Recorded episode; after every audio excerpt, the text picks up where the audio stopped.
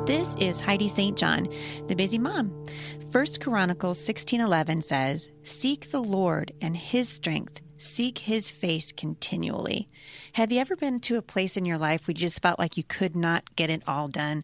I think most moms have gone through that at one point or another in their life.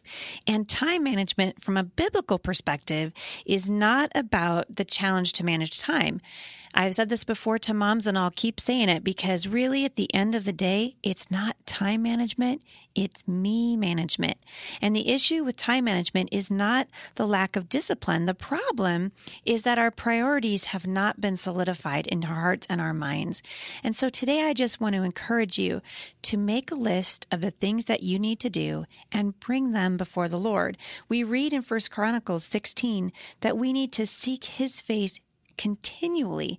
And what I love about this is we read that when we do that, we are not trying to draw on our own strength, we are drawing on the Lord's strength. The Bible says that God's strength is made perfect in weakness.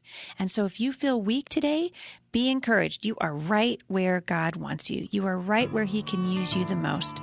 So take a moment today, get on your knees before the Lord and give Him your priorities.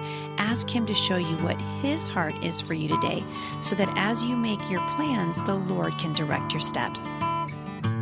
For more encouragement, visit me online at thebusymom.com.